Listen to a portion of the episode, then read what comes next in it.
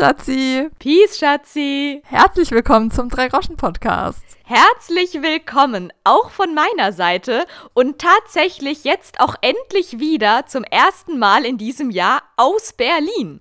Oh nein, die Zeit ist wieder angebrochen, dass man sagen kann, zum ersten Mal dieses Jahr. Wir haben uns dieses Jahr noch gar nicht gesehen und jetzt auch wieder frisch und neu aus Berlin. Da hast du absolut recht. Ich überlege auch gerade, es wäre doch eigentlich auch ziemlich witzig, das einfach bis zum Ende des Jahres durchzuziehen und sich einfach bei jedem, was man in diesem Jahr noch nicht gemacht hat, immer so wieder neu zu freuen, dass man das dieses Jahr zum ersten Mal macht. Oh je, hm, weiß ich nicht. Ja, mal gucken, wie lange man das durchziehen kann. Mit Mann meine ich in diesem Falle mich, weil, wie du weißt, bin ich ja schon auch irgendwie so ein kleiner Nerd, was das betrifft, im Sinne von, ich denke ja immer, oh, heute vor einer Woche, heute vor einem Monat, heute vor einem Jahr. Oh Leute, wenn das ihr ist wüsstet. bei mir so richtig schlimm. Ich bin und zwar lange, bevor es irgendwelche Instagram oder auch irgendwelche Foto-App-Rückblicke gab. Ja, lange vor Timehop. Wie heißt das Ding? Also auf Instagram heißt es irgendwie Timehop. Ah ja, interessant. Oder ich weiß gar nicht, vielleicht ist es auch ein Facebook-Ding, dass sie dann immer sagt, heute vor drei Jahren hast du dieses Foto hochgeladen. Genau, genau. Ich habe das sogar auf der Foto-App auf meinem Handy, also meine normale Galerie, in der meine Bilder gespeichert sind. Wenn ich die öffne, dann wird mir das auch immer automatisch angezeigt. Oder manchmal, finde ich auch immer so ein bisschen problematisch, kriege ich dann von alleine wie so eine Push-Nachricht, wo dann äh, drin steht, erlebe diesen Tag nochmal. Wo ich so denke, am Arsch. Also ich meine, gerade in der jetzigen Zeit, ganz ehrlich, wo man sich so sehr irgendwelche anderen Momente, die möglich waren in anderen vergangenen Welten und Universen und Zeiten irgendwie. Und dann denke ich so, nein, das macht man gerade eh schon den ganzen Tag, sich irgendwas anderes wünschen, was man gerade nicht haben kann. Und dann kommt auch noch so mein Handy mega fies um die Ecke und sagt, hier, erlebe den Tag nochmal, wie du vor zwei Jahren um diese Uhrzeit am Strand lagst und dich da total glücklich gefühlt hast und jetzt gerade nicht mehr. Das kann halt auch voll nach hinten losgehen mit diesem, da machst du ein Foto von deinem gebrochenen Arm und dann sagt dir deine Galerie, erlebe diesen Tag nochmal und zeigt dir irgendwie das Foto vom gebrochenen Arm. Du, ich sag mal so, ich freue mich jetzt schon auf den Tag im August, wo mir dann Konstanze 1 nochmal gezeigt wird. Erlebe diesen Tag nochmal. Den historischen Tag, an dem du zum ersten Mal in deinem Leben eine tote Ratte aus deinem Klo gefischt hast. Mhm, genau, ja. Oh, das wird sehr lustig. Naja, daran musste ich gerade denken, aber du kennst mich ja schon ein bisschen länger, noch viel länger, als es Instagram, Facebook und irgendwelche Foto-Apps gibt. Und ich habe das eigentlich erfunden. Also das ist eigentlich nur mir nachgemacht, weil ich bin wirklich ein Mensch und ich weiß auch noch nicht, ob ich das gut oder schlecht heißen soll. Ich lebe immer in sowas. Ich denke jeden Tag, oh, was habe ich gestern um diese Uhrzeit gemacht? Was habe ich heute vor einer Woche gemacht?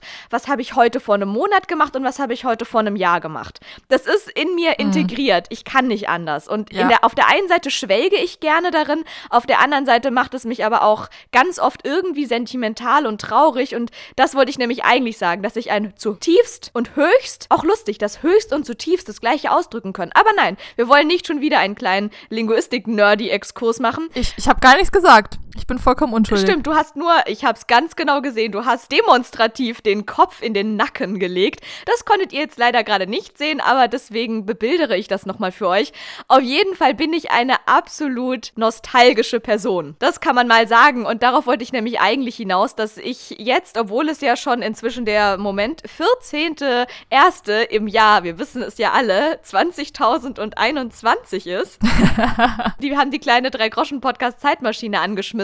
Auf jeden Fall trauere ich immer noch Weihnachten hinterher. Okay, echt jetzt? Tut mir leid, das jetzt sagen zu müssen, aber das ist bei mir jedes Mal so, wenn der Sommer vorbei ist, bin ich ein halbes Jahr traurig, dass der Sommer vorbei ist. Dann kommt Weihnachten, da bin ich kurz wieder froh. Und wenn Weihnachten vorbei ist, bin ich dann quasi auch erstmal wieder ein halbes Jahr traurig, dass diese wunderschöne Weihnachtszeit vorbei ist, bis wieder Sommer ist. Das ist mein Leben. Ja, dann kommt ja wieder die Schneematschzeit in Berlin oder die äh, sibirische Schneisezeit in Berlin, nicht wahr? Absolut, ja. Sibirische Schneise on Fleek möchte ich dazu eingehend erwähnen. Aber tatsächlich ist das etwas, was ich dir auch noch kurz und knackig berichten wollte. Mhm. Ich bin gespannt, wie du kurz und knackig berichtest. Absolut, das demonstriere ich hiermit jetzt. Und zwar eine positive, eine negative Sache zum Wetter und Berlin in einem Topf. Ich bin jetzt schon gut fast seit einer Woche hier. Und heute früh hat zum allerersten Mal ganz kurz die Sonne geschienen. Das ist jetzt auch schon wieder lange passé, weil Fall, heute früh ist jetzt auch schon wieder ein paar Stunden her. Ich meine, Sonne schön und gut, aber alles, was das da noch mit äh, beinhaltet, nämlich, dass einfach hier sonst seit einer Woche kein einziges Mal mehr die Sonne geschienen hat, finde ich schon ein bisschen traurig. Okay, das war eigentlich aber trotzdem immer noch die positive Nachricht, denn jetzt kommt nämlich eigentlich die negative. Ich hatte gestern Abend eine, sagen wir mal, digitale Zusammenkunft äh, sportlicher Art und Weise. Kann sich jetzt jeder drunter vorstellen, was er und sie will. Auf jeden Fall war ich verbunden, internettechnisch, mit anderen Menschen, wovon sich einige davon auch in Potsdam aufhielten. Ich befinde mich ungefähr 45 Kilometer von Potsdam entfernt, also an sich nicht weit weg, also jetzt mal wirklich nicht weit weg. Wenn man bedenkt, dass ich drei Jahre lang immer von Berlin nach Potsdam gependelt bin, täglich, ist es ja wie um die Ecke. Und die meinte dann so, oh mein Gott, habt ihr schon aus dem Fenster geschaut? Es ist so schön. Und genau in dem Moment geht hier in Berlin mal wieder instant die Welt unter. Ich dachte nämlich erst, irgendwer hat irgendwie ein Feuerwerk an oder es brennt bei uns im Innenhof. Ich bin richtig erschrocken, bis ich realisiert habe, dass es einfach nur ein Gewitter war, aber so ein richtig krasses Gewitter mit Blitz und Donner und und es hat geschüttet ohne Ende. Ein Gewitter? Im Winter? Krass. Ja, und jetzt kann ich dir mal sagen, welche Auswirkungen dieses Gewitter ungefähr 45 Kilometer weiter westlich in Brandenburg hatte. Es hat so geil geschneit bei denen. Die haben die tiefste, dickste, wunderschönste Winterschneedecke. Und das hat sie mir live gezeigt aus ihrem Fenster hinaus in Potsdam, während ich zur selben Zeit 45 Kilometer weiter östlich einfach nur Weltuntergangsgewitter Gewitter hatte. Wie kannst du denn dieses geografische Wunder erklären, Schatzi? dass Brandenburg einfach besser ist. Ich weiß es nicht, aber das sollte dich doch als Berlinerin gar nicht so flashen. Ihr habt immerhin Wetterberichte für unterschiedliche Kieze das hat mich ja sehr irritiert, als ich dann das erste Mal äh, Berliner Radio hörte und die sagen, und im Wedding hat es 12 Grad und es scheint die Sonne und in Spandau hat es so so viel Grad und äh, es regnet. Ich meine, die liegen auch relativ weit auseinander, aber trotzdem ist es geil, dass es dann noch immer angesagt wird, als ob es in Friedrichshain oder in Kreuzberg anderes Wetter hat, so ungefähr. Da hast du absolut recht, aber das ist schon gut möglich. Es kann wirklich sein, dass es in Charlottenburg regnet und in Friedrichshain die Sonne scheint. Gerade wenn es so Aprilwetter Hat, zum Beispiel. Ja, aber ich weiß nicht, wie das jetzt zwangsweise äh, interessant ist. Also bei uns sagen sie das auch an, aber das, das Sendegebiet ist einfach ein bisschen größer. Laura, wie alt sind wir? Wir unterhalten uns übers Wetter. Ich wollte gerade sagen, du hast das richtige Stichwort schon gedroppt. Interessant ist das nämlich gerade nicht. Und deswegen möchte ich auch gerne eine viel größere Sensation droppen. Das ist der Lockdown, Leute. Das ist der Lockdown. Ja. Man fängt schon an, wie seine Eltern sich zu unterhalten. So, wie ist das Wetter bei euch? Wie viel Grad hat es denn bei uns? Scheint aber die Sonne. Wobei, da muss ich auch die hm. nächste Nerdigkeit meinerseits ist ja, wenn ich dann durch habe, wie es mir vor einem Tag, einem Monat und einem Jahr erging, natürlich gucke ich dann als nächstes aufs Wetter. Also ich bin schon eine Person, die sich intensivst auch immer mit dem Wetter auseinandersetzt und immer guckt, wie ist das Wetter gerade und was hat das mit meiner Persönlichkeit zu tun. Aber deswegen reden wir trotzdem jetzt mal erstmal weiter nicht darüber. Denn das, was ich gerade von dem Gewitter gestern Abend berichtet habe, ist nur eine kleine Sensation von vielen, die mir in der Woche, in der ich jetzt hier schon bin, passiert ist. Und die größte davon, die möchte ich dir nämlich eigentlich erzählen. Und zwar bin ich keine drei Tage in meinem geliebten Berlin wieder zurück und dann muss ich folgende erschreckende Sensationsmeldungen im Abendblatt meines Vertrauens lesen. Und ich lese dir jetzt einfach mal nur die Überschrift vor und dann kannst du dir denken, was hier gerade Phase ist. Taubheit, Benommenheit, starke Schmerzen. BER ist lebensgefährlich. Schon mehr als 60 Stromunfälle am neuen Flughafen. Schatzi, und als ich Was? das gelesen habe, da blieb mir aber auch mal ganz kurz mein kleines Herz stehen. Der BER ist lebensgefährlich, weil irgendwelche Kabel rumliegen? Nein, es ist tatsächlich viel schlimmer. Es betrifft wohl die Menschen der Sicherheitsfirma Securitas, die an den Handgepäckscannern arbeiten. Also es ist instant in der Sicherheitskontrolle passiert. Und zwar wird da berichtet, dass in den zweieinhalb Monaten, in denen der BER jetzt erst offen hat, es irgendwie schon über 60 Unfälle dieser Art gab. Und die ereigneten sich eben alle irgendwie an dieser Handgepäckskontrolle. Und die Mitarbeiter dort, die Sicherheitsleute, haben halt alle krasseste Stromschläge erlitten. Das heißt, dieses Röntgengerät ist irgendwie nicht ganz koscher. Ist ja schön, dass sie den ganzen Betrieb durchlaufen lassen und dann aber die armen Mitarbeiter schocken. Es ist tatsächlich genau dieses Röntgengerät da, wo man quasi sein Handgepäck durchlaufen lässt und die Menschen, die da dran arbeiten, sind davon natürlich noch mehr betroffen. Es steht sogar drin, dass auch PassagierInnen, ganz normale Menschen wie du und ich, die da jetzt nicht angestellt sind, aber halt da irgendwie wegfliegen wollen und dann da ihr Gepäck aufgeben, von betroffen sein können, wenn man irgendwie halt in Berührung mit diesem Gerät kommt. Das ist natürlich jetzt, wenn man da nur durchläuft, weniger der Fall, als wenn du halt da dran arbeitest. Und das Absurde ist wohl mhm. auch, dass sie den Leuten dann halt irgendwie geraten haben, dass sie mehrmals täglich diese Maschinen entladen sollen, indem sie da irgendwelche Schlüssel dran halten oder indem sie ah, okay. sich auf irgendwelche Gummimatten stellen. Aber ja. Fun Fact: Diese Maßnahmen haben bisher noch kein bisschen geholfen. Okay, also heißt es, äh, jetzt kommt der Physik-Nerd in mir raus, dass es nicht irgendwie ein Stromkabel ist, was da falsch verlegt ist, sondern dass sich dieses, durch das Laufband diese Maschine so sehr statisch auflegt, dass sie dir so richtig eine rein putzt, heißt es bei uns. Dass sie so richtig eine putzt, wenn du dran fasst. In der Tat, also hier steht, nach Angaben von Securitas handele es sich dabei um teilweise sehr starke elektrostatische Entladungen. Wow. Und es geht da halt um diese Röntgengeräte, in denen das Handgepäck auf einem Fließband mhm. transportiert wird. Genau, und das Fließband macht dann, sorgt dann für die Statik. Ja, dann müssen die die Dinger halt erden. Wo ist das Problem? Wenn wir schon, äh, was weiß ich, 300 Milliarden in diesen Flughafen gesteckt haben, dann finden sie doch noch auch ein Kabel, was sie irgendwo an einem anderen Metall festmachen können, oder? Du, wie gesagt, keine Ahnung. Und es ist halt wohl wirklich so, dass die Leute da wirklich richtig starke Schmerzen, Taubheitsgefühl und Benommenheit verspürt haben und dass mehrfach auch der Rettungswagen geholt werden musste und die Leute ins Krankenhaus transportiert wurden ja. und dass dann auch viele Ärzte bei vielen der Betroffenen Arbeitsunfähigkeit aufgrund der Stromschläge diagnostiziert haben. Würde ich auch mal so sagen. Und irgendwo stand auch, ja. dass das einer Person einmal an einem Tag viermal passiert ist oder so irgendwie.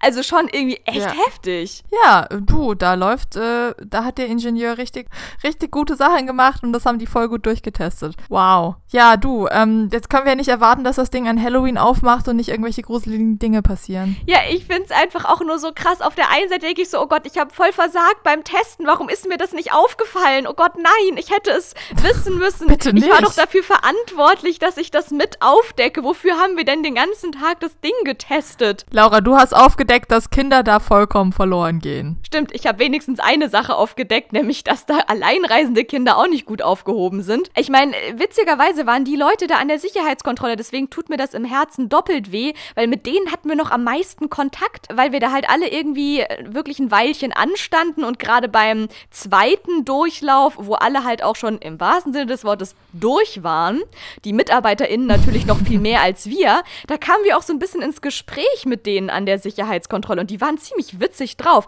Also so ein bisschen makaber witzig, weil die halt wirklich auch so ein bisschen abgefuckt waren, was mit Sicherheit auch an deren Arbeitsbedingungen liegt. Und dann hat nämlich einer vor mir auch so gefragt, ob er sich denn bei denen bewerben dürfte. Und der hat das wirklich ernst gemeint. Der war, glaube ich, gerade auch wirklich äh, auf verzweifelter Suche nach einem Job und hat dann halt echt so gefragt, wie bei denen so die Schichten sind und ob er sich denn bewerben könnte und so. Und dann haben sie halt auch erzählt, wann so ihre Schichten anfangen und wie lange die gehen und wie sie sich dabei so fühlen und so. Und dann haben wir uns mit denen halt wirklich so ein bisschen unterhalten. Und ja, das wird auch so eine, ähm, so eine Sicherheitsleiharbeitsfirma sein. Also so geil ist das, glaube ich, wahrscheinlich nicht da zu arbeiten. Zu 0,0 Prozent. Genau das haben die uns auf wirklich sehr sympathische Art und Weise vermittelt. Also die waren super freundlich zu uns, die waren auch sehr witzig, die haben Scherze mit uns gemacht. Wir haben nämlich auch mit denen dann über die ganzen Kunstwerke gelästert, die da im BER rumhingen. Wir erinnern uns an den, an den fliegenden Teppich. Wir erinnern uns definitiv an den fliegenden Teppich und dann haben sie auch gesagt, dass wir mal googeln sollen, wie viel der alleine, also unabhängig davon, wie wertvoll, wie viel Geld dieses Ding an sich wert ist. Nein, wir sollen mal googeln, wie teuer es überhaupt ist, dieses Teil die einmal Reinigung im Jahr zu ne? reinigen. Ne? Und dann äh, ja, ja. sollen wir mal drüber Hast nachdenken, wie viel die die quasi pro Monat verdienen irgendwie so. Also das war schon irgendwie alles ziemlich kurios und umso kurioser finde ich es jetzt, dass diese lieben Menschen, mit denen ich da geredet habe, jetzt irgendwelche krassen Stromschläge kriegen und dass der BER einfach weiterhin voll der Skandalort ist. Ja, nicht, dass es langweilig wird bei euch. Ich habe auch irgendwie einen großen Artikel gelesen, dass Leute sich jetzt über Fluglärm beschweren und so. Ich denke mir halt, ja, also da hast du halt ein kleines Dörfchen in Brandenburg, was vorher voll ruhig war und jetzt haben sie halt den Flughafen vor der Nase. Und äh, das ist jetzt voll das Drama, dass sie den Flughafen vor der Nase haben. Das ich weiß auch nicht, was du da machen kannst, ne? Da hast du recht, wobei das einzig Gute ist ja jetzt tatsächlich gerade, du erwähntest es vorhin schon, es ist Lockdown und es wird gerade eh nicht so viel geflogen, wie mhm. es ansonsten der Fall wäre. Also langsamer Übergang in die, in die scheiß Wohnlage. Ich meine, stell dir mal vor, da wäre gerade normaler Betrieb von Menschen, die jetzt auch an Weihnachten irgendwie viel gereist sind und so. Da wären die ja schon alle tot. Also dann hätten die ja nicht nur vier Stromschläge am Tag, sondern irgendwie 100. Also das ist schon jetzt ja gerade noch, wenn man bedenkt, dass es ja absoluter runtergefahrenster Betrieb ist, finde ich das schon irgendwie krass. Und das ist ja auch das einzig Gute. Und deswegen haben sie auch gesagt, naja gut, so schlimm ist es jetzt gerade noch nicht, beziehungsweise es fällt nicht so sehr ins Gewicht und eventuell kann man das irgendwie auslagern, wieder nach Schönefeld, diese Abfertigung der Handgepäckskontrolle, weil oh ähm, jetzt ja gerade eh nicht so viel Passagierverkehr ist. So, aber das ist ja eigentlich auch nicht die Lösung des Problems, ne? Haben wir eigentlich gecheckt, es gibt doch so einen Twitter-Account, der immer jeden Tag getwittert hat, ob der BER schon fertig ist. Ist er jetzt wieder zurückgegangen zu Nein? Oh mein Gott, stimmt, ist der BER schon offen oder wie hieß diese Website nochmal? Ist der BER schon fertig, glaube ich. Also es war eine Website, aber ich glaube, es gab auch einen Twitter-Account, der halt jeden Tag Nein getwittert hat. Und jetzt müsste es ja Ja geben. Ich google das direkt mal. Ich google mal, ist der BER schon fertig? Oh mein Gott, ja! ja, es gibt sie tatsächlich noch und es steht einfach da, ist der BER schon fertig? Fragezeichen. Ja, 5170 Tage und eine Stunde nach dem ersten Spatenstich ist der BER am 31. Oktober 2020 um 14 Uhr tatsächlich eröffnet worden. Ja, das ist doch wundervoll. Geil. Also es gibt die Seite noch, es ist immer noch hier, man sieht immer noch so ein bisschen diese Katakomben vom BER und es cruist immer noch alle paar Sekunden von links nach rechts der eine Mitarbeiter mit gelber Weste und blauem Helm auf seinem City-Roller durch das Bild. Es gab ja sogar ein, eine App, ein Spiel, in der du den BER irgendwie fertig bauen konntest. Und der Witz war halt, dass es nie geklappt hat. Also du hattest, konntest irgendwie spielen und versuchen, das alles zu organisieren, aber es war alles immer äh, schwierig habe ich, glaube ich, mal ein Review dazu im Radio gehört, dass es diese lustige App gibt, wo man den BER fertig bauen kann. Ja, coole Sache. Ich sag mal so, nach den neuen Sensationsmeldungen hat diese App definitiv noch weiter Anwendungsmöglichkeiten. Stimmt. Vielleicht können die in der App ja mal schnell diese Stromschläge-Problematik beheben. Mm, ja, sicher. Da gibt es sicher ganz tolle ähm, Animationen dafür. Fände ich super. Aber was ich dazu noch sagen wollte, ähm, ich habe erst jahrelang in der Einflugschneise von Köln-Bonn gelebt. Jetzt habe ich vier Jahre in der Ausfl einer, einer Ausflugschneise von Köln-Bonn gelebt. Ich kenne mich gut aus mit Fluglärm. Du hast recht, ich habe ja jetzt ja auch mal eine ganze Woche intensiv in deiner Wohnung verbracht. Und da mhm. muss ich schon sagen, gerade es gab immer abends so eine bestimmte Zeit, wenn wir auf dem Sofa saßen und ich dann immer plötzlich dachte, oh Gott, es kommt irgendein Komet auf uns zu. Weil es wurde auch, man hat dann so richtig krass diese Lichter gesehen, die immer näher kamen. Und oh mein Gott, ich erinnere mich auch an die eine, das war noch im Oktober, als ich bei dir war. Da sind wir mit dem Auto von Bonn nach Hause gefahren, auch so abends in der Dämmerung. Und ich hatte wirklich das Gefühl, mhm. da stürzt gerade ein Flugzeug ab. Das ist so nah an uns rangekommen und quasi über unserem Autodach drüber geflogen. Ich dachte wirklich, das kann gerade nicht mit rechten Dingen zugehen. Das hat seinen Kurs verloren. Das knallt vor uns auf die Autobahn, dieses Flugzeug. Das ist noch viel schlimmer in Frankfurt. Also in Frankfurt ist die Autobahn direkt quasi am hinteren Ende der Rollbahn und da landen die Flieger und die sind da oh, lass mich nicht lügen, weiß ich nicht, noch 100 Meter hoch oder so. Und das ist halt echt, das Flugzeug fliegt direkt über dich drüber. Das ist ziemlich creepy, wenn du da mit dem Auto langfährst und dann landet da gerade ein Flugzeug. Da hast du einfach dieses riesen Flugzeug, was quasi dann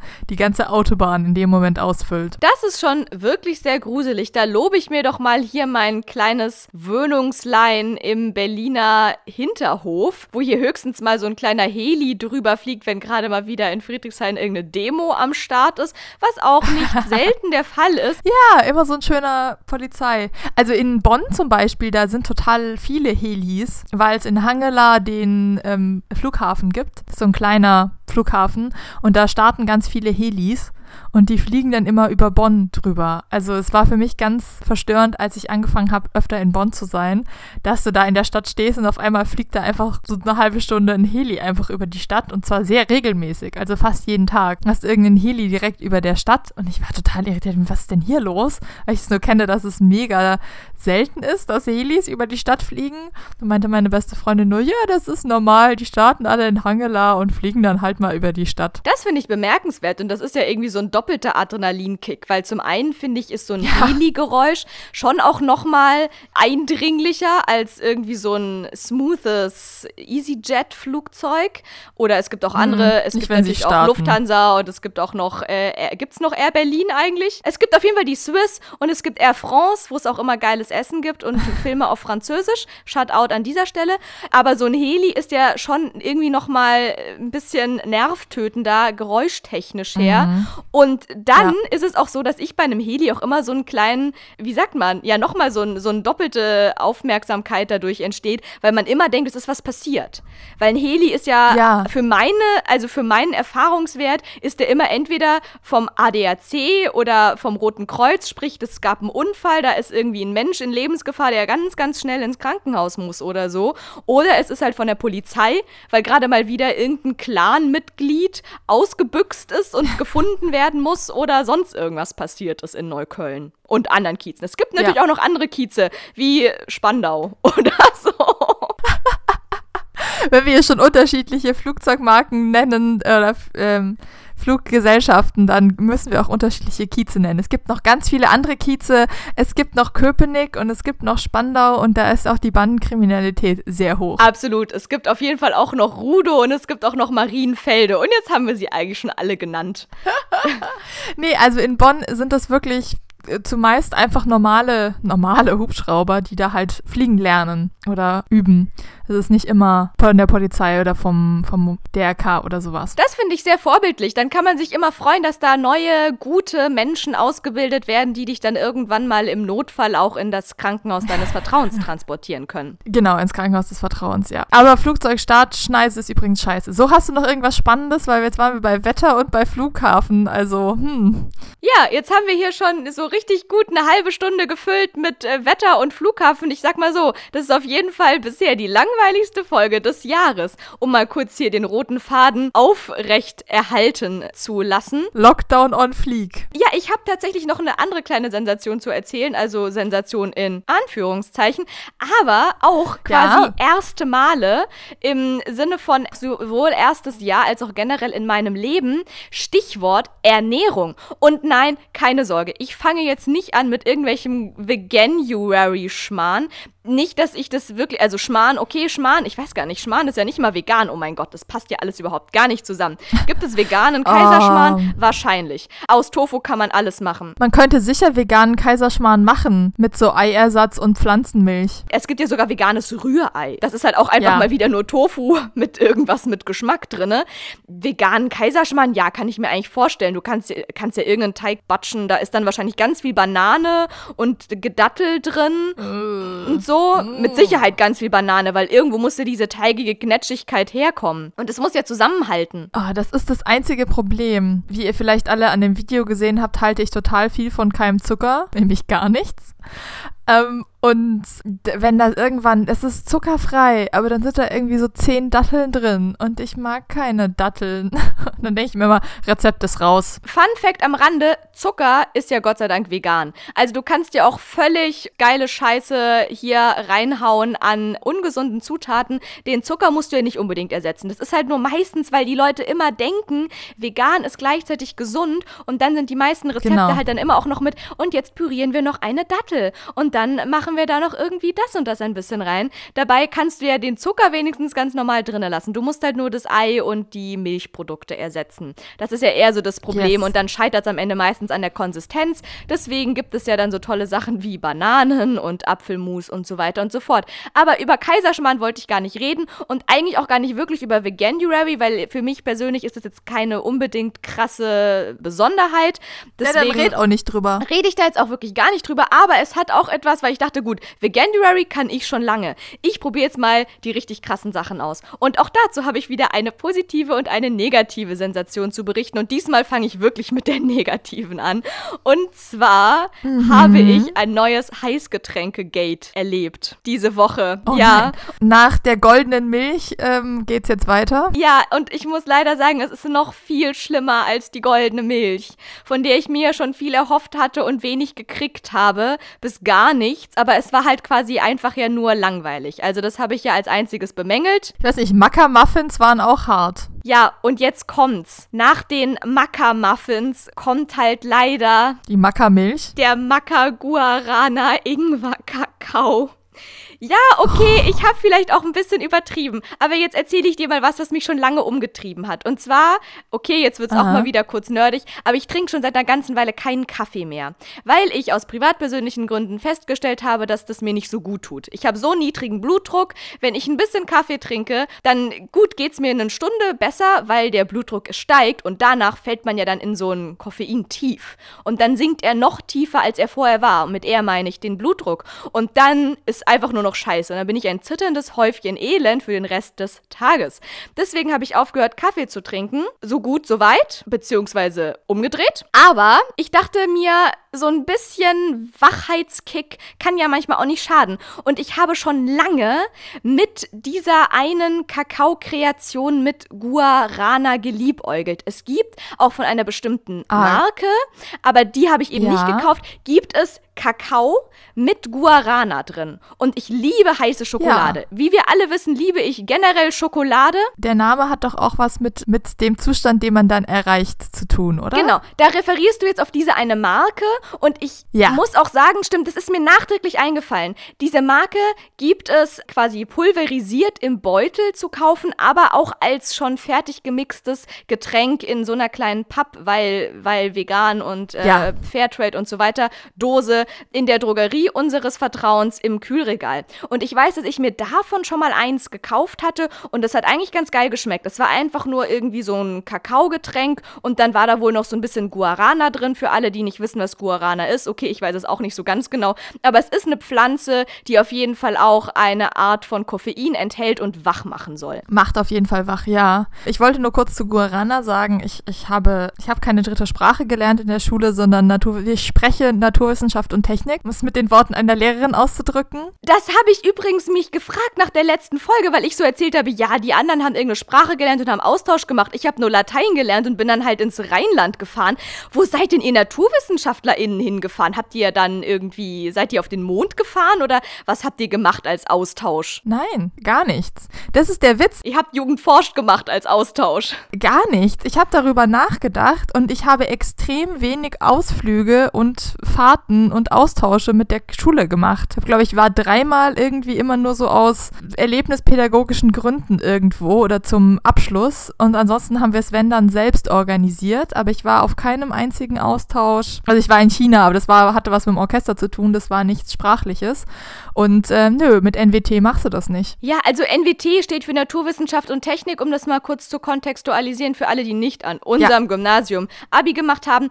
Aber tatsächlich ist mir das wirklich nach der letzten Folge so irgendwie nochmal bewusst geworden, wenn ich so dran denke, ja, ich war mit Englisch, war ich in Amerika, ich war mit Französisch, war ich in allen möglichen französischen Orten und Städten und mit Latein war ich ja von Rom bis Köln überall irgendwie so gefühlt. Und dann dachte ich mir, Moment, ja. was haben denn die armen Schweine gemacht und Schweininnen und äh, oder was ist man eher so im physikalischen Bereich ein ähm, äh, meine Makrobe oder so?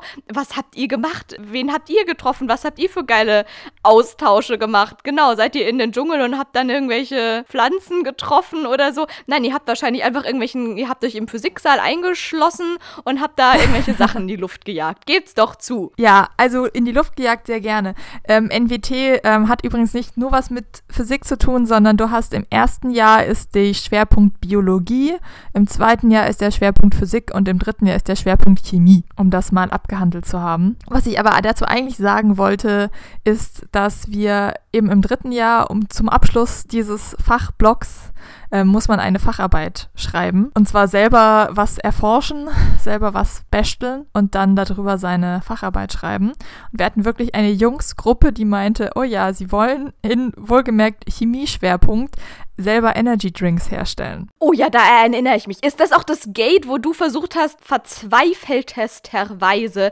Parfum herzustellen? Äh, nicht nur verzweifelt. Also, es war einigermaßen erfolgreich. Wir wollten kein Parfum herstellen, wir wollten einfach nur Duftöle herstellen.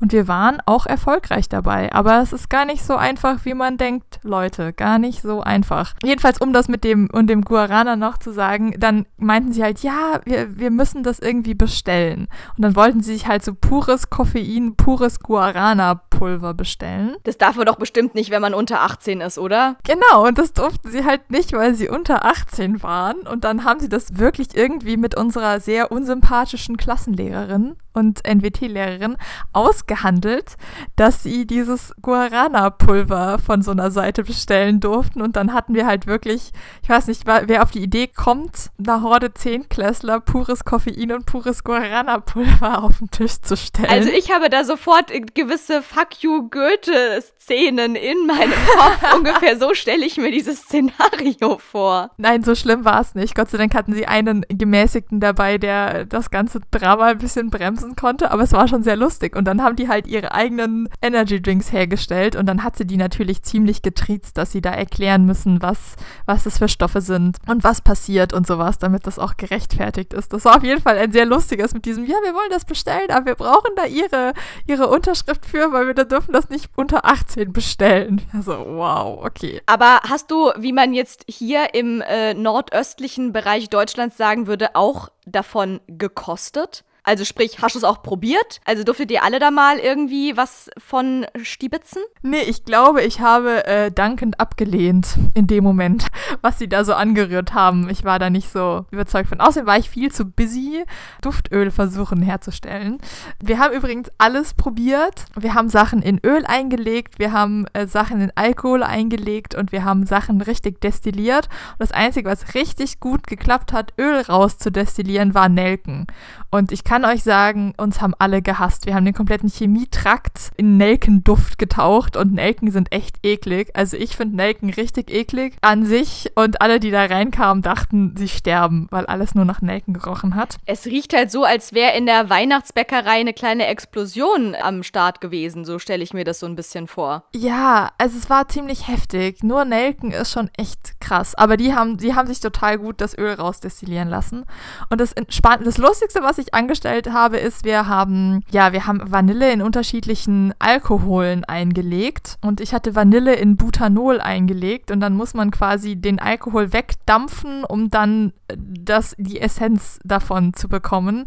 Und äh, leider habe ich das Butanol beim Wegdampfen halt aus Versehen angezündet. Herrlich. Und das brennt halt richtig gut. Also das war, das war halt der Fall von, das war natürlich unter einem Abzug, aber du hast es dann überm, ja, ich hatte es glaube ich sogar auf einer Heizplatte und nicht mal auf einem Bunsenbrenner. Jedenfalls hat das Feuer gefangen und da würdest du ja normalerweise einfach einen Deckel drauf machen. Bei allen anderen, bei Ethanol, geht das einfach aus. Weil es war so ein Becherglas und da hat, hat, macht man dann halt so eine Platte drauf, so eine Keramikplatte und dann geht das aus. Aber Butanol brennt so gut, dass es einfach aus dem Ausguss weitergebrannt hat. Die Flammen kamen halt dann aus diesem Ausguss des Becherglases einfach weiter raus. Und dann musste ich äh, Shutout an Lauras Chemielehrerin, die gerne Sachen explodieren lässt. Ist das die, die Eike Shutout da nach Eike an Eike da draußen ein kleines mhm. Löchlein in seiner Hand verursacht hat, als wir verzweifelt dabei waren, Kernseife herzustellen? Ja, genau. Die war da auch immer, wir waren da in der Chemievorbereitung, nennt sich das. Das sind so die Hinter Hinterräume des, der Chemiesäle,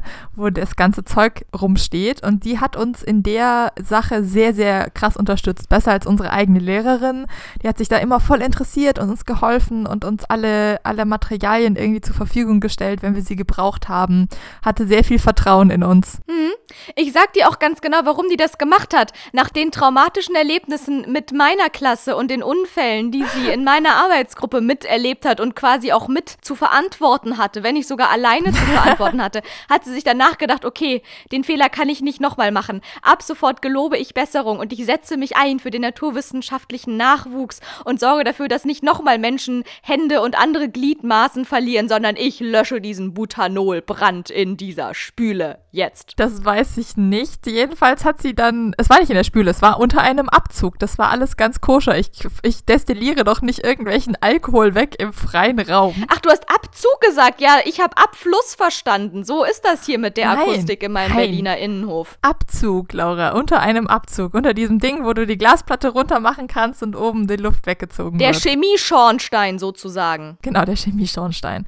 Jedenfalls hat sie dann mit einer, mit einer Schaufel diesen, diesen Brand gelöscht und es war lustig. Ich war alleine von meiner Dreiergruppe und meine andere Partnerin saß irgendwie am Computer ganz woanders am anderen Ende des Ganges und kam dann und ich bin dann zu ihr und meinte, ähm, upsi, ich hab Mist gebaut. Und dann habe ich ihr das erzählt und du hast halt wirklich so schon äh, 50 Meter gefühlt vor dem, äh, vor dem Gang. Der, komplette Gang, der komplette Flügel hat nach angebrannter Vanille gerochen.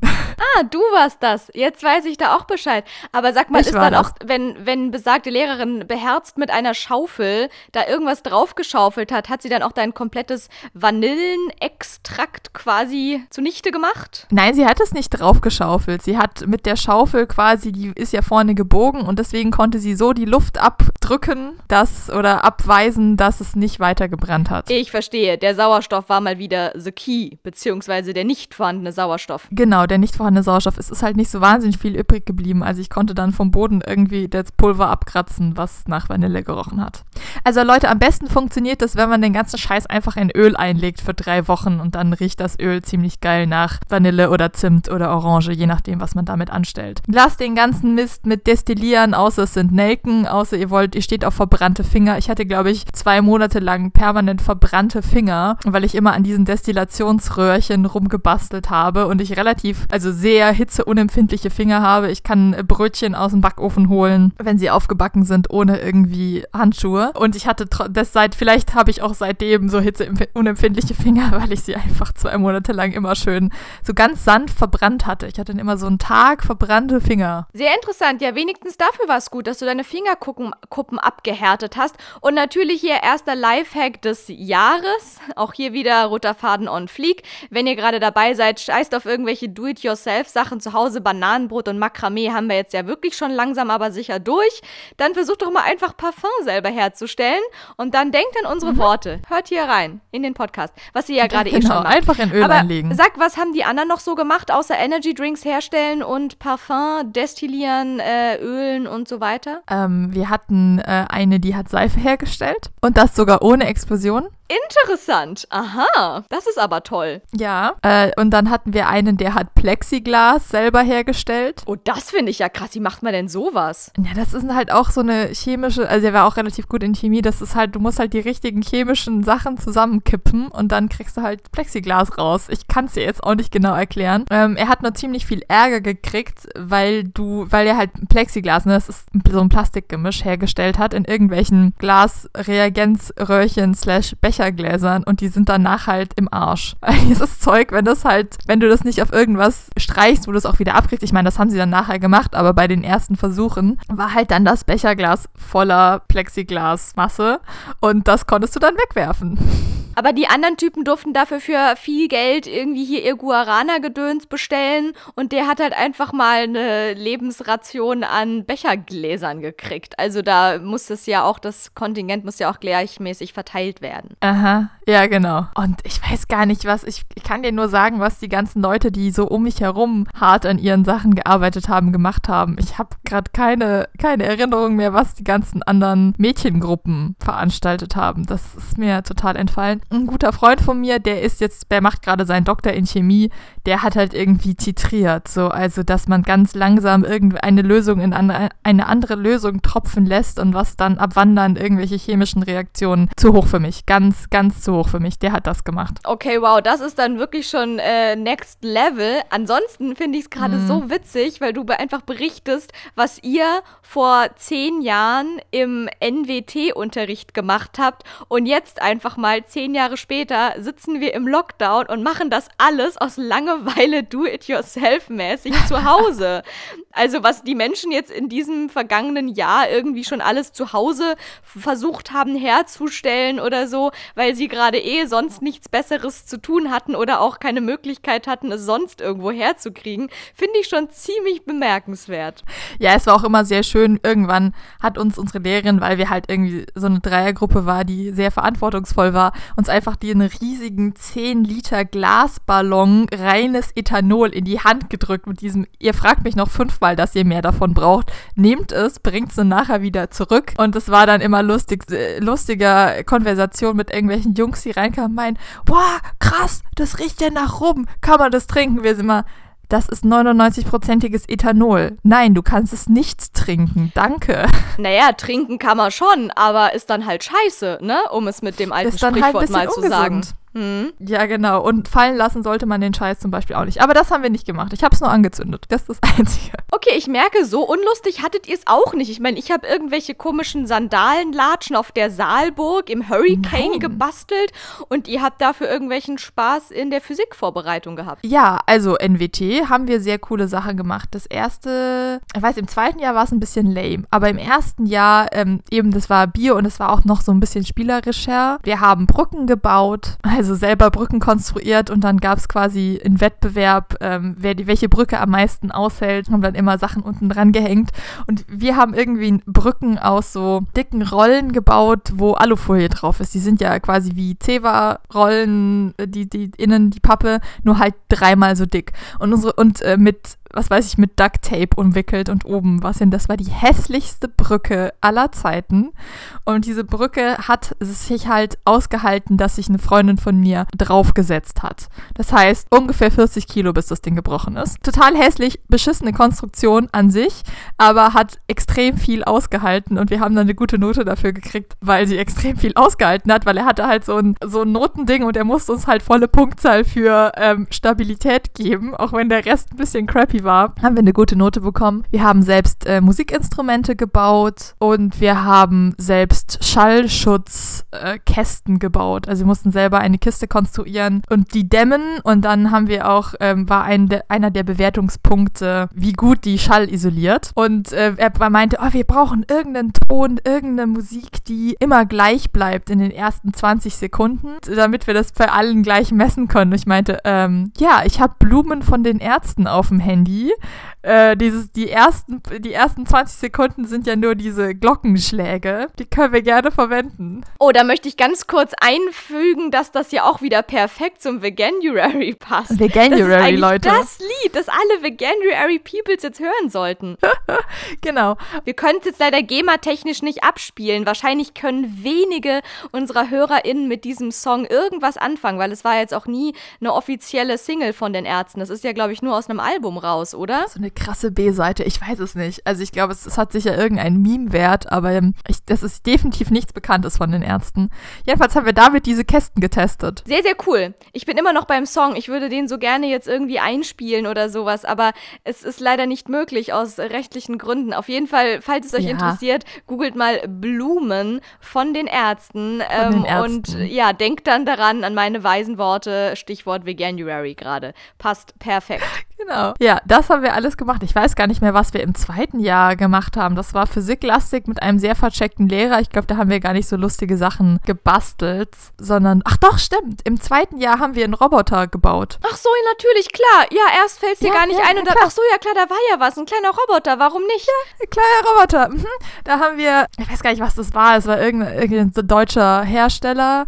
Ähm, haben wir selber einen Roboter zusammengebaut und dann mussten wir den auch selber programmieren. Also da gab es so ein relativ einfaches Programm, wo du Sachen, äh, weißt du, mit Drag and Drop, äh, die Funktion, die Funktion und dann musstest du das nur richtig mit Schleifen und sowas verbinden. Äh, das haben wir im zweiten Jahr gemacht und im dritten haben wir dann ja selber Sachen und durften uns selber aussuchen, was wir dann machen. Wir Parfüm, die Jungs Guarana etc. Also Leute, wer, wer Sprachen nicht so feiert, ich kann eigentlich NWT in Baden-Württemberg nur empfehlen. Das war sehr, sehr cool. Ich habe selten so viel irgendwie Handwerkliches gemacht wie in diesem Fach und hatte sehr, sehr viel Spaß daran. Ja, zieht einfach alle nochmal nach Baden-Württemberg und sagt, ihr möchtet gerne nochmal ein Abi machen. Ich denke mal, das ist auf jeden Fall eine empfehlenswerte Sache.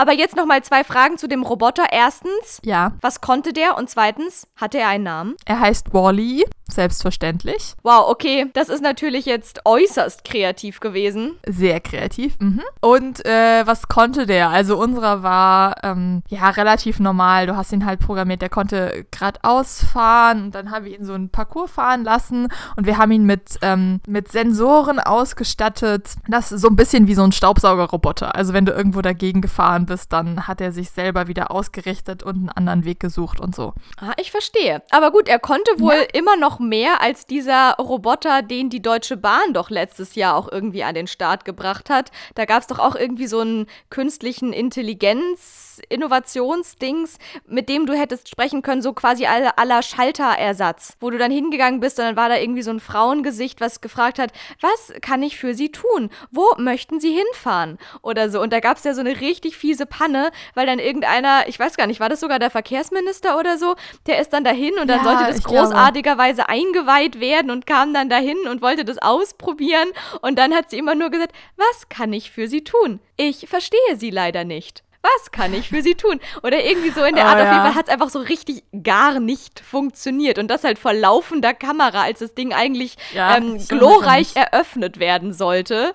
Und das ist wohl auch mal wieder ziemlich schief gegangen. Nein, unser Wally war definitiv besser als das. Ich sehe schon und ich bin sehr beruhigt, dass ihr auch viel Spaß hattet, während wir ja quasi eigentlich die ganze Zeit nur Vokabeln gelernt haben und dann halt einmal im Jahr Ja. irgendwie nach New York geflogen sind. Habt ihr wenigstens einfach die ganze Zeit Spaß gehabt? Das ist doch auch gut zu wissen und beruhigt mich wieder über die Maßen. Und jetzt natürlich zurück zum Eigentlichen, nämlich dem Kakaothema. Guarana-Gate. Nennen wir es einfach so. Ja, und zwar hatte ich da wirklich große Hoffnung und es ist umso trauriger, weil ich einfach schon seit einem Jahr mit diesem Getränk geliebäugelt hatte und immer dachte, Mensch, ich liebe heiße Schokolade.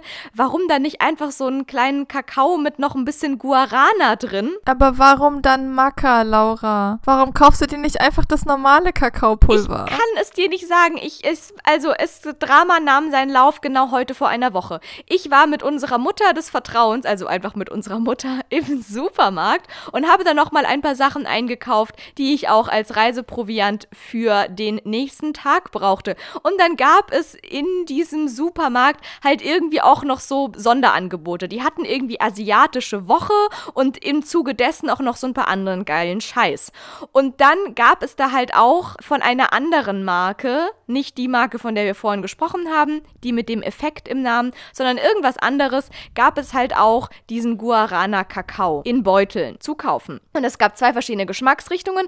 Einmal einfach nur Kakao mit Guarana und dann noch so eine Special-Version mit Guarana, Ingwer und Maca noch mit drinne. Aha. Da, du, du erkennst den Fehler in deinem Handeln, ne? Ich weiß es doch auch nicht. Auf jeden Fall habe ich dann irgendwie überlegt, hm, ich wollte mir das eh schon immer mal kaufen. Es ist jetzt auch viel günstiger, weil es da im Sternchen-Angebot von dieser No-Name-Firma ist. Ich möchte das gerne mitnehmen. Nehme ich das normale mit? Nein, ich bin cool. Ich nehme, wenn schon, denn schon, nehme ich die Crazy-Packung mit, noch mit Guarana und Maca und Ingwer obendrauf.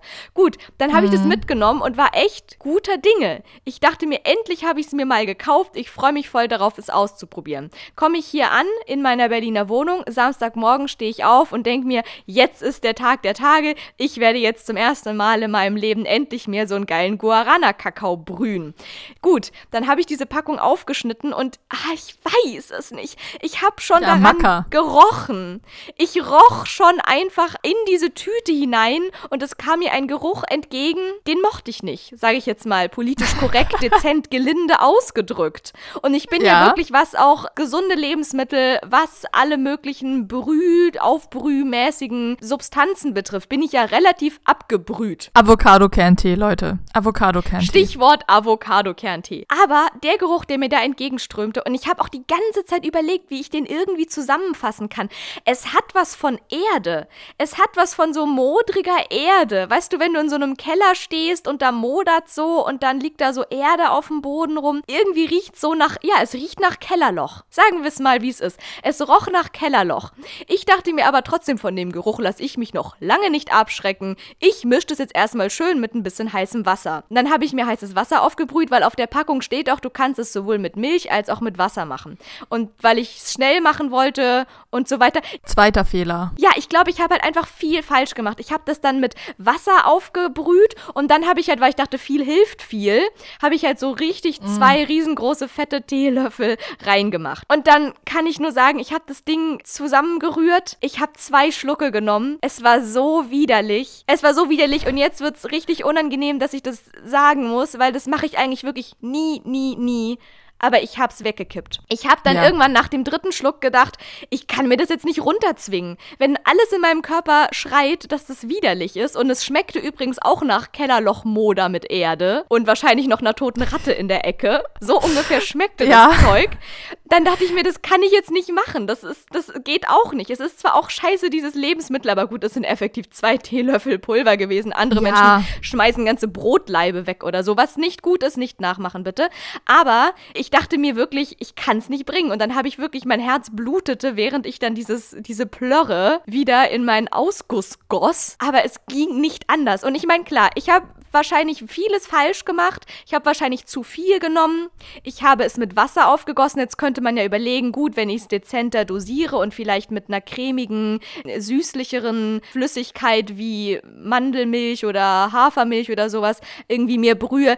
Vielleicht wird es dann besser. Ja, genau. Das wäre, würde ich jetzt auch sagen, dass du Hafermilch probierst und weniger davon. Ja, aber jetzt mal doch ganz ehrlich, Schatzi, und jetzt müssen wir mal wieder, das Problem kommt ja immer von der Wurzel her. So, um jetzt hier mal ganz weise Worte zu benutzen.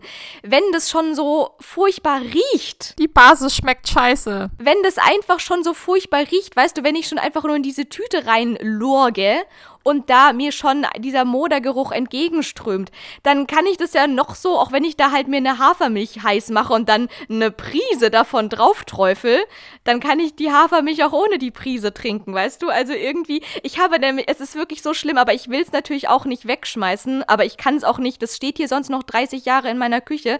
Ich habe jetzt schon überlegt, ob ich das auf dem Nachbarschaftsportal meines Vertrauens inseriere, weil da werden ja auch die witzigsten Sachen angeboten. Da wollte ich übrigens eh mal eine kleine Rubrik drüber drüber machen. Das könnte ich nächstes Mal dann Bitte. mal droppen, ja. was da immer für witzige Sachen angeboten werden. Also der, die Leute, also da könnte ich zum Beispiel wirklich sagen, hier, tausche 250 Gramm Guarana, Maca, Kakao, Ingwerpulver gegen einen Keks oder so. Du wolltest doch irgendwas verhökern auf äh, auf diesem Nachbarschaftsportal gegen äh, 5 Liter Hafermilch oder so. Ja, das ist der Klapptisch, der seit einem halben Jahr, seit meinem Einzug in diese Wohnung immer noch in, meiner, in meinem Flur steht. Und das einzig Gute ist, dass ich einfach im fünften Stock wohne und hier einfach sonst niemand vorbeikommt, außer meiner sehr lieben Nachbarin gegenüber, die da Gott sei Dank noch nichts moniert hat und wahrscheinlich irgendwem von der Hausverwaltung einmal im Jahr. Sonst wäre mir das ultra peinlich, dass das Ding einfach da vor meiner Haustür rumlungert. Ja, sonst stellst halt einen Stockwerk höher an die Dachbodentür, da findet es definitiv gar niemand. Nee, dann sieht es so aus, als würde es nicht zu mir gehören und dann gibt's, ist es, es ist ja eh alles. Also nee, so, so steht es ja wenigstens irgendwie bei uns. Snackt es der nächste Mensch weg, der so bescheuert ist, 85 Stufen einfach mal so hoch zu klettern? Ja, da alles könnte man klar. jetzt eigentlich meinen, da ist ja eh niemand, weil wir haben ja schon mal darüber geredet, dass über mir nur noch so eine Art Dachboden ist. Und da war eigentlich bisher noch nie was los. Und jetzt sage ich dir folgendes. Das ist die nächste Sensation, von der ich noch eigentlich eigentlich gar nicht äh, berichten wollte, aber ich drop sie jetzt mal hier zwischen rein. In den letzten Tagen habe ich doch tatsächlich da gewisse Geräuschkulissen von über mir wahrgenommen. Da rumpelte und pumpelte es plötzlich. Da müssen irgendwelche Menschen auf dem Dachboden gewesen sein, Schatzi. Und es war abends. Uh. Vielleicht sind es auch Ratten. Ich weiß es nicht. Es sind, äh, wenn, dann müssen das riesengroße Ratten sein, wirklich wahr. Nee, also äh, rumpelt und pumpelt. Also bei meiner besten Freundin und ihrem Partner, die haben auch einen Dachboden noch oben drüber.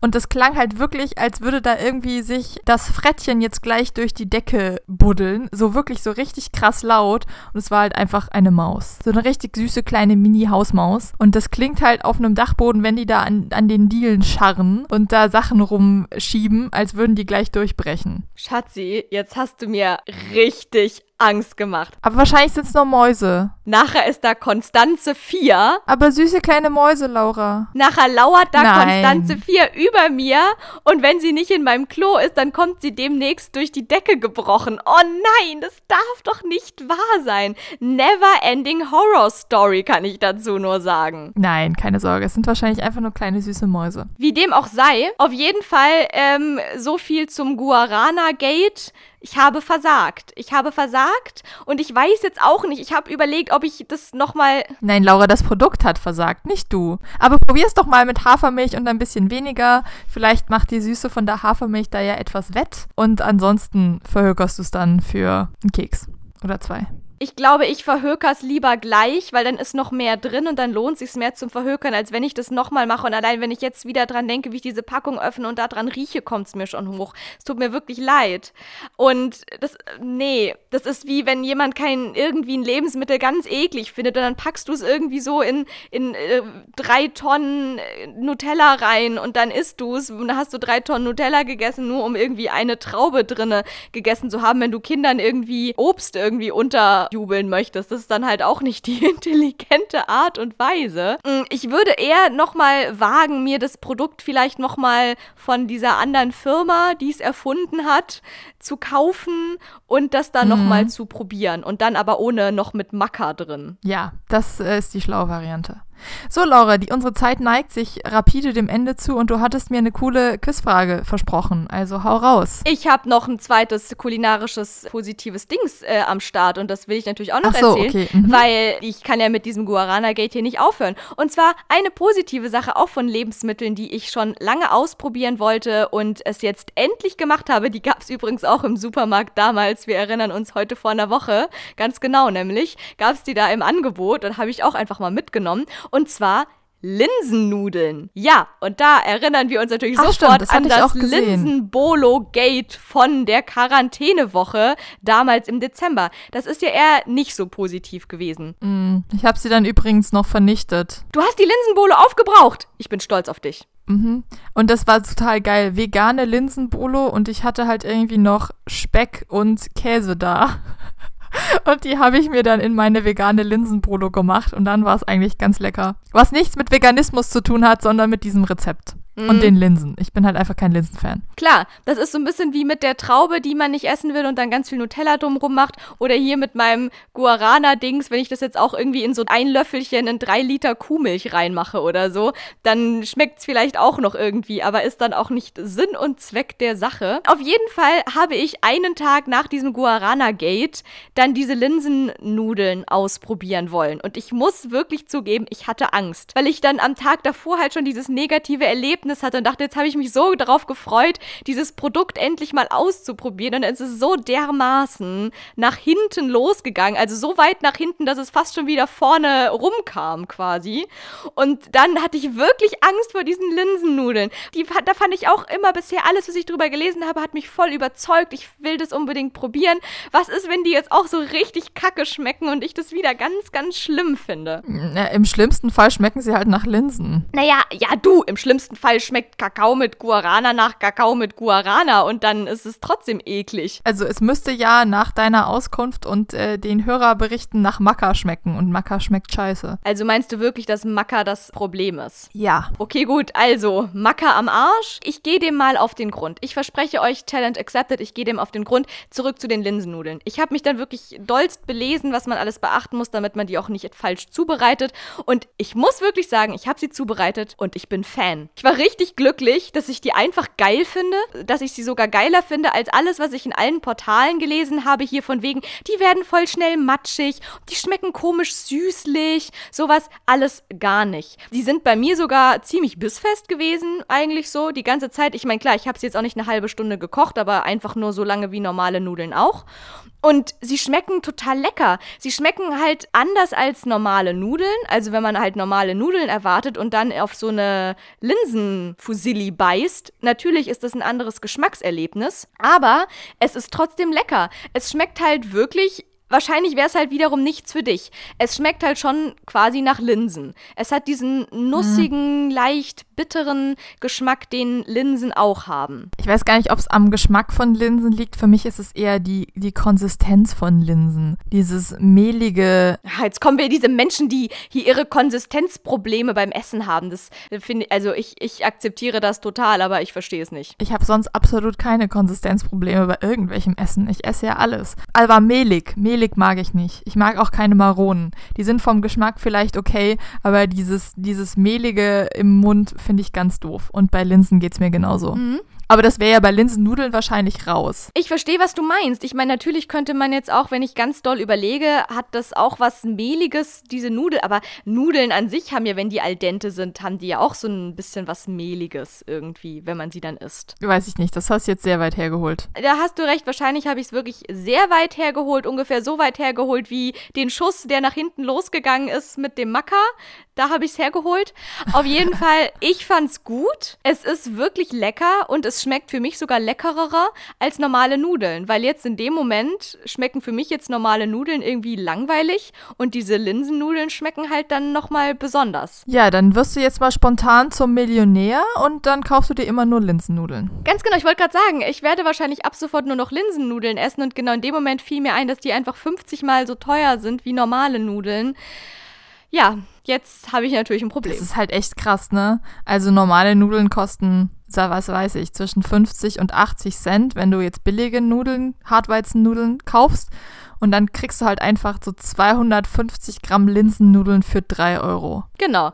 Kommt natürlich alles drauf an, von welcher Marke und welchem Produkt, aber je nachdem, egal wie man es hochrechnet, die billigsten verglichen mit den billigsten und die teuersten mit den teuersten, wird es wahrscheinlich immer mindestens zwei bis dreimal so teuer sein. Nein, mehr, mehr mindestens, also ich meine, wenn ich jetzt sage 70 Cent für die 500 Gramm Fusilli und dann irgendwie 3 Euro für 250 Gramm Linsen, das sind ja, das ist mehr als das Sechsfache. Da hast du recht. Man muss auch immer bemerken, genau, dass bei den normalen Nudeln sind es meistens 500 Gramm und natürlich sind in den Linsennudelpackungen nicht annähernd so viele Gramms drin.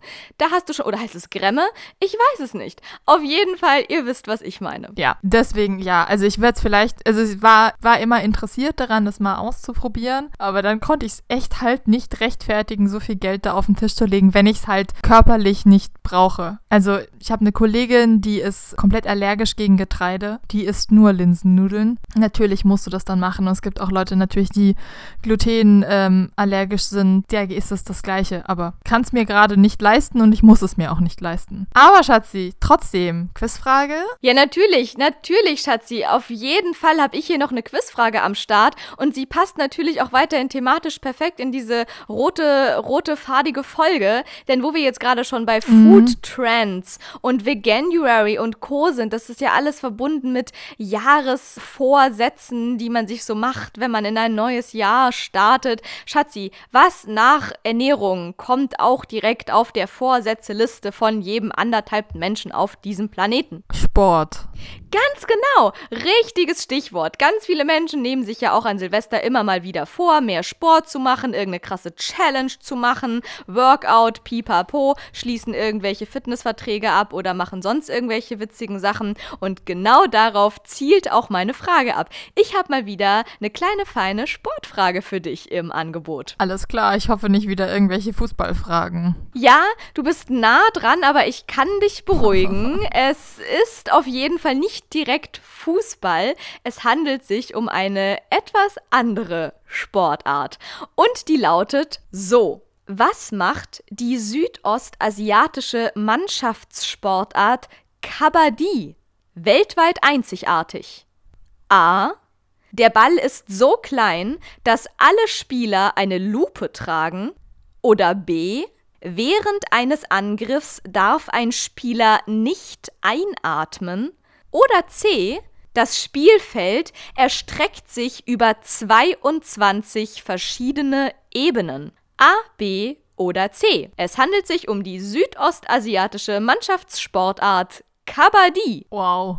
Ich habe so richtig gar keine Ahnung. Ich weiß nicht mal, was ich hier äh, seltsames ähm, theoretisieren müsste. Es, äh, Hast du eine gute Frage? Okay, wow, Schatzi ist sprachlos. Auch das kommt selten vor. Ich bin voll sprachlos. Aber ich habe dir jetzt schon ganz viele Hinweise gegeben. Ja, jetzt kann ich ja quasi nur Mist labern, weil ich einfach keine Ahnung habe. Das heißt, ich will nachher auch nicht hören, du warst so nah dran und dann hast du dich doch noch mal umentschieden oder halt nicht. Ich habe wirklich null Plan. Ähm, das erste klingt sehr strange, dass alle Lupe tragen. Ich weiß nicht, ob ich, das klingt für mich nicht so südostasiatisch, dass da Leute mit einer Lupe irgendwie drinnen sitzen und äh, mikroskopisch kleine Bälle durch die Gegend schieben. Das klingt irgendwie sehr abgespaced. Ähm, das zweite weiß ich nicht, also ich stelle es mir sehr schwierig vor, wie man das kontrollieren soll, dass der nicht atmen darf. Also da gibt es doch sicher, kannst du da gut cheaten, wenn du durch die Nase mit angespannten Bauchmuskeln irgendwie einatmest und dann sieht man das nicht. Außer dieses Spiel ist total seltsam und jeder trägt irgendwie eine Feder vor der Nase. Ich habe keine Ahnung. Deswegen nehme ich jetzt einfach mal C, dass sich das auf mehrere Ebenen erstreckt, weil es das einzige ist, wo ich kein gutes Gegenargument gerade finde. Aber wie gesagt, null Komma, gar keine Ahnung. Also, ich finde, du hast sehr viel Schönes genannt. Ganz viel tolle Ideen, die ich sehr kreativ finde. Da war viel Schönes dabei, ja, du, ja. Da war wirklich viel Schönes dabei, was alles nicht annähernd mit der Realität zu tun hat. Aber ist ja mhm. nicht schlimm. Dafür bin ich ja da. Aber ich fand es wirklich interessant, was du dir für Gedanken gemacht hast. Gerade das mit der Feder vor dem Mund finde ich richtig interessant. Mhm. Ich muss auch sagen, ich habe intuitiv darauf getippt, also wenn das irgendwas mit Einatmen und Einatmungsverbot zu tun hat, hätte ich sofort darauf getippt, dass das was unter Wasser sein muss. Also ich hätte, wenn ah. gesagt, dass es eine Art Unterwassersportart ist. Es gibt ja auch so Unterwasserhockey. Gibt es ja seit neuestem irgendwie auch. Dass du Unterwasserhockey spielst und so. Eishockey ja so, spielst. Äh, genau, Unterwasser-Eishockey spielst. Haben wir da nicht den, den Bericht sogar zusammen gesehen und meinten dann beide, was ist das für eine dekadente, bescheuerte Sportart? Ja, weil da ja alle Ressourcen verschwendet werden. Da stehen ja auch irgendwie, genau, wir haben das in der einen Quizshow gesehen, die wir an Weihnachten gemeinsam geguckt haben. Da ging es eben um dieses Unterwasser-Eishockey. Und da ist es halt wirklich so, dass die SpielerInnen untertauchen und dann immer für so ein paar Sekunden unter Wasser da an der Eisoberfläche beziehungsweise Unterfläche, was auch immer das dann ist, da den Ball entlang schieben. Und dass halt währenddessen die ganze Zeit an allen Ecken des Spielfelds irgendwelche SicherheitstaucherInnen sind, die die ganze Zeit nur darauf achten, dass dass die Leute nicht sterben und so, wo wir auch so denken, ey, das ja. ist schon Ressourcenverschwendung. Die Leute das könnten auch anderen Menschen, die mehr in Not sind, das Leben retten, als da irgendwie beim Unterwasser-Eishockey am Start zu sein. Da hast du absolut ja. recht. Also ich dachte, wenn es was mit Atmung zu tun hat, muss es unter Wasser stattfinden. Habe aber auch irgendwie, weil südostasiatisch, keine Ahnung, geografisch gibt es da nicht auch äh, viele Hügel und 22 Ebenen. Kann es da nicht auch irgendwas irgendwas mit 22 Ebenen sein. Ich meine, das ist nicht Südostasien, aber ich musste irgendwie dann intuitiv an Machu Picchu denken. Aber ich weiß, das ist nochmal ein ganz anderes, ganz anderes geografisches das, ähm, Gefilde. Ja, es könnte sein, dass es auf der anderen Seite der Welt ist. In der Tat. Aber irgendwie hatte ich mir, wenn es das irgendwie auf diesen Ebenen ist, dann dachte ich an irgendeine Art von Gebilde wie Machu Picchu. Aber bevor ich mich jetzt hier weiter um Kopf und Kragen rede, ich lese dir einfach mal den Regelplan von der Rechercheseite meines Vertrauens vor und dann weißt du auch ganz genau, worum es in diesem Spiel geht. Bei Kabaddi stehen sich zwei Mannschaften zu je sieben Spielern gegenüber mit jeweils fünf Reservespielern. Das Spiel wird in zwei Halbzeiten zu je 20 Minuten auf einem Spielfeld von 12,5 Metern mal 8 Metern Größe ausgetragen. Jede Mannschaft besitzt eine Hälfte des Spielfeldes. Okay, soweit so gut hat momentan noch gar nichts mit der Beantwortung dieser Frage zu tun. Ja, klingt wie ein Beispiel. Weiter geht's. Abwechselnd sendet je eine Mannschaft einen Spieler, genannt Raider, in die gegnerische Hälfte. Ziel des Raiders ist es, möglichst viele gegnerische Spieler mittels Berührung mit Hand oder Fuß abzuschlagen und anschließend wieder in die eigene Hälfte zurückzukehren. Ist der Angriff erfolgreich, so erhält die angreifende Mannschaft für jeden abgeschlagenen Gegner einen Punkt. Und jetzt kommt's. Für einen erfolgreichen Reit darf der Angreifer nicht einatmen, solange er sich in der gegnerischen Hälfte aufhält. Um dies für den Schiedsrichter verifizierbar zu machen, ruft der Reiter währenddessen ununterbrochen Kabaddi, Kabaddi, Kabaddi, Kabaddi, Kabaddi, Kabaddi, Kabaddi. Ist das nicht die absurdeste Spielart aller Zeiten? Es ist quasi ein Abklatschspiel mit Rufen. Aber es klingt, also das ist auf jeden Fall die plausibelste Erklärung, wie man das machen kann. Und das, also das macht, also das erste zum Beispiel habe ich total ausgeschlossen, weil ich mir denke, Spiele sind relativ traditionell. Spiele spielen wir, gerade so Mannschaftssporten machen wir meistens seit Hunderten, wenn nicht schon Tausenden von Jahren. Und das wäre sehr seltsam, wenn man dafür irgendwie Lupen braucht. Ähm, ja, klingt interessant? Fragezeichen. Also es klingt ganz lustig. Ähm, ich könnte mir das gut vorstellen. Ich habe ja in einem Jugendsommercamp gearbeitet, dass man so ein Spiel eigentlich auch ganz gut mit denen spielen könnte, weil da ist sehr viel Action dabei. Absolut. Also ich dachte auch sofort, das ist eigentlich das genialste Spiel auch für jeden Schulsport und so. Ich meine, Abklatschspiele, die sind ja auch auf jedem hier Schulhof und so. Schulhof absolut der Renner. der Renner im wahrsten Sinne des Wortes. Absolut. Und dann noch so mit ein bisschen mehr Regeln. Ich glaube, da hätten die alle voll Bock drauf. Das könnte der, der große Konkurrent und die große Konkurrentin von Völkerball werden, bin ich mir ziemlich sicher. Hm, weiß nicht. Ich Völkerball verbinde ich, äh, zu Völkerball verbindet mich eine absolute Hassliebe. Ja, okay, gut, jetzt, das ist natürlich Geschmackssache. Ich habe Völkerball ja total geliebt. Ich weiß, es war irgendwie hier so mega sexistisch gesagt, der absolute Mädchensport. Den haben wir immer in der Mädchengruppe. Bei uns war Völkerball Was? der absolute Mädchensport. Das ist immer, oh, die Mädchen oh wollen immer, die Jungs wollen immer Fußball spielen, die Mädchen wollen immer Völkerball spielen. So war das bei mir in Nein, der Klasse. Bei uns wollten alle Völkerball spielen. Wir haben halt wirklich, glaube ich, zwei Jahre, zwei Schuljahre in der Grundschule jeden Sportunterricht Völkerball gespielt. Das finde ich schon ziemlich cool. Deswegen bin ich auch relativ gut in Völkerball. Ich bin ein sehr guter König. Ich verstehe. Gut, aber bevor wir uns jetzt da verzetteln und dann noch weiter über Völkerball reden, was vielleicht auch nicht alle interessiert. Schatzi, es regnet wieder hier draußen in Berlin. Es ist einfach nur herrlich. Ich bin jetzt gleich zum Spazieren verabredet. Was soll ich sagen? Das Leben ist schön. In diesem Sinne, ich hoffe, euer Leben ist genauso schön. Euch geht es gut. Ihr seid gesund und munter. Genießt das Leben, genießt die Folge, äh, beziehungsweise ich hoffe, ihr habt sie genossen, um mal wieder die Tradition aufrecht erhalten zu lassen. So sagt man es nicht. Aber egal, auf jeden Fall. Manche Sachen müssen ja nicht das erste Mal im neuen Jahr sein, sondern können auch gleich bleiben. Shutout, ich bin raus. Tschüss und bis zum nächsten Mal. bis zum nächsten Mal. Tschüss.